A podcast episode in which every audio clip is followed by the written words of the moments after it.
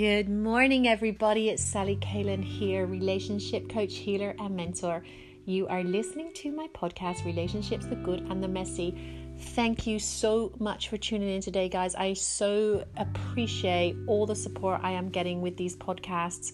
And please feel free to share them with your friends and friends of friends and anyone you feel can benefit from these podcasts. Uh, as the more people that hear them, the better, right? Now, today, I want to discuss with you the signs that you are getting over your ex. Now, it may seem obvious, some of these signs, but I just think sometimes when we're going through that transitional time, we do second guess ourselves and we're asking, you know, when am I going to be feeling better? What's going on? Am I ever going to get through this? What's going on for me, et cetera. So I wanted to just talk about some of those specific signs you're you are going to notice when you are moving through that breakup. Whether you've come out of a really toxic relationship or whether you've just come out of a relationship that had done its course, the healing part and the um, grieving part can often be pretty similar in terms of our emotional states, right? So I just wanted to share with you some of those signs that you are indeed moving through that breakup.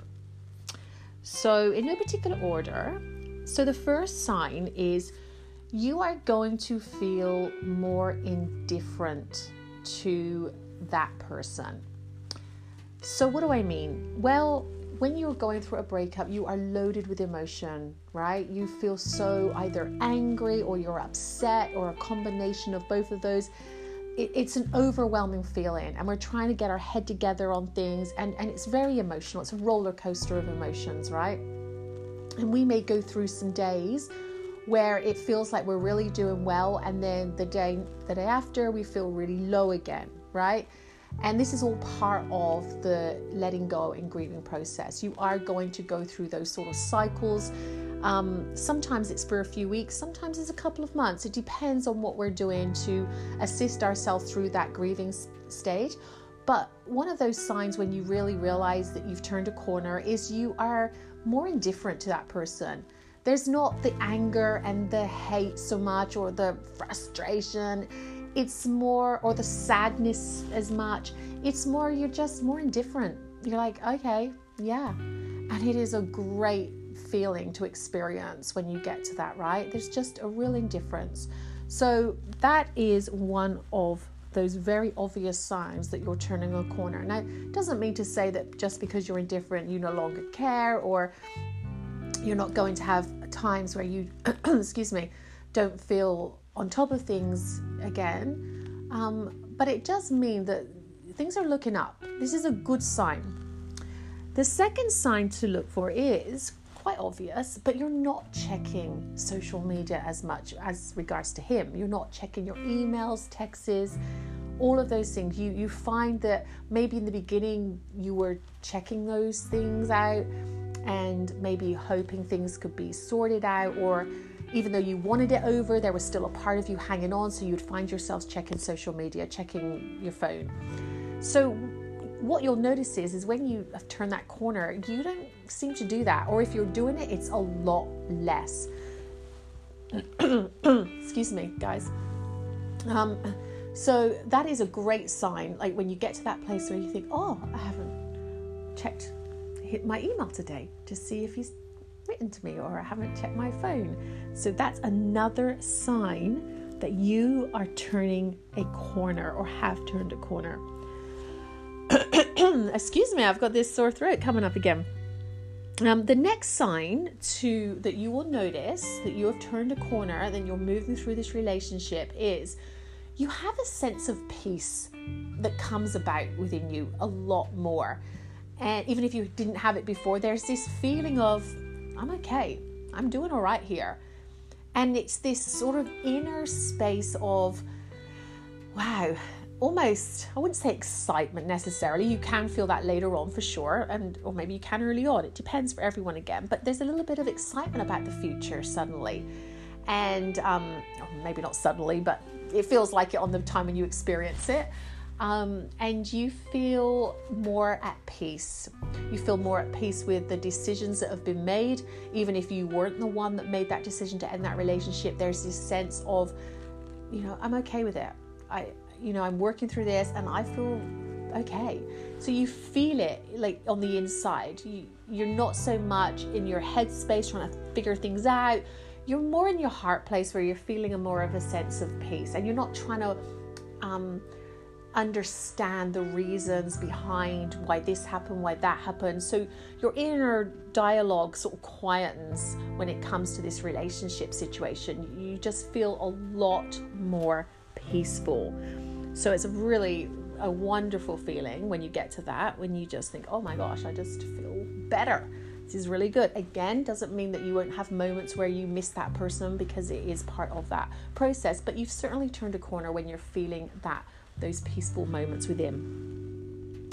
Um, the second, the, the next point I should say is you pretty much are starting to feel really optimistic about the future.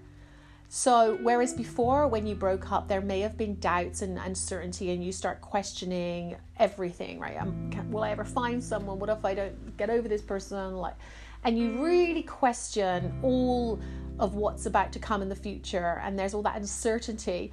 You start becoming more optimistic about the future. You start waking up in the morning and you start feeling like, yeah, like, I will date again. I will meet somebody one day. So there's this real, again, it sort of ties into the last um, the last one, where a sense of peace, but there's a sense of joy almost, a sense of happiness that's sort of permeating you more and more. And you're feeling yourself like, oh my gosh, I definitely do feel more optimistic about the future. And I actually can see that I can be with somebody else when that time is right. So another great sign that you are moving through that relationship. Now, with these particular signs as well, um, you are just in, in general terms, you are going to feel a lot more centered. Um, like I said before, you're not going to feel as though you're going over everything and analyzing things all the time, and your focus isn't going to be so much on that relationship, because this is important. When you go through a breakup, it's as though like ninety percent of your brain power is going to that relationship, right? Because that's what grief can do. It can totally zap us and pull us in, and where, you know, the body is trying to keep us safe and our mind's trying to do what it does. So it becomes, we we become consumed by it. But what happens is, as you move through this, you notice that as the healing continues, there is so much more space to think about other things. You're not any longer consumed by the breakup or by finding someone else, or um, you know, thinking about all these, all the things that could have been or wasn't been. You are more, you have all this free space in your mind to think about the things that are important to you. So you start getting more in alignment with your own passion and purposes. So there's a more interest in yourself as a person. Does that make sense? So, because I really believe, as you know, if, if you listen to my podcasts a lot, or if you've coached with me, you'll know that a lot of my coaching is about that your breakup can literally be the catalyst for massive spiritual growth, and you can totally rewrite your script, your life story, to have an incredible future. And what happens is, when you get to this point in your recovery, um, you have all this energy where you're just feeling like, oh my gosh, I am so ready for new things. I am so ready to create this new vision for myself. So it's a it's a fantastic place to be in. Gosh, I'm so sorry for all this uh, on my podcast today, guys. Um, I feel like I've got a bit of a cold. It is winter here, actually. So just to recap um, those points, as I mentioned, those last few, um, you are going to have all that more energy to be focusing on the things you want more. You are going to get to that place of indifference where you're no longer attached to the high emotions of stress, anxiety, worry, sadness, pain. You're more in a place of indifference, and that's like is one of the best feelings. I know with my breakups, when I get to that place, it is it, it's like, oh my gosh, I'm on a home run. it's it's so liberating, because you realize you've made peace with yourself. You've, you've really done the work to get to that place. And it's also a great place to be in if you are used to being in a hot and cold relationship, on again, off again. When you get to that place of indifference, should that person try and get, you know, opt back into your life, if you've done that work on yourself and you know it's not the right thing for you, when you get to indifference and they show up, you're really able to go, I'm sorry, no, this is done and dusted. So indifference is a great place to be in, which definitely is a huge sign you're turning that corner. Um, also remembering that you are not checking your emails any longer, you're not checking your phone so much, you're not looking for those signs to, oh, he still wants me, oh, he still cares, all that goes. It doesn't matter anymore, because you are moving through your healing and you are realizing, my gosh, I really don't need this in my life, right? So you stop doing the checking of the emails. Um, also, you're going to feel a lot more peaceful. You're going to have a sense of peace that is coming through you, and you're feeling like, yes, I'm, I'm feeling better. I, I definitely feel better. And you feel more grounded and more earthed, and you just feel like this is a good feeling. And also you feel happier, and you have got more space in your life to think about the future. To, you're more optimistic about the future. So you're happier, you're optimistic about the future, and you know that um, because you've gotten this far, you can keep going. And um, it is such a liberating feeling. So they are the signs. Now, everyone is different, and we all move through grief in different ways, right? The thing is, which I just want to add to the end of this podcast, is we need to remember that going through a grieving process is very um, personal, and we all deal with it in a different way. But the one thing that I really want to highlight to you today is, if you are used to being in a hot and cold relationship where you're breaking up, um, on again, off again, back together, off again, back together, and you are moving through that grieving process, and just as you're about to feel much better, that person shows up in your life, I want you to be really mindful of the fact that this is something that can literally take you back if you opt back into that situation. Sorry about the noise, guys. I'm just doing a podcast, and of course someone's come to the front of the house. Um, yeah, so it's really important to remember to stay true to yourself. You've done all this work, and the last thing you want to do is opt back into that relationship that is going to pull you back again. I say this because this happened to me. I... You know, I got through so much of the pain, so much of the suffering, and I was moving through everything, and I I was feeling so much better about things.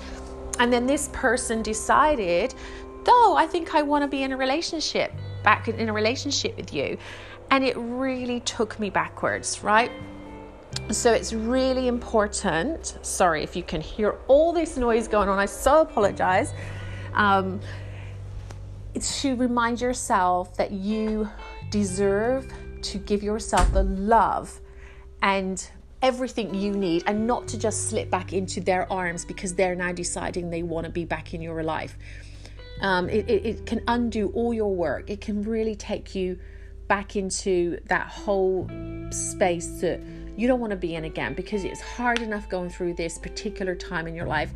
So be really mindful if you are someone that is living like that, um, that just as you're about to turn that corner, that person shows up and bang. So just be very mindful of that.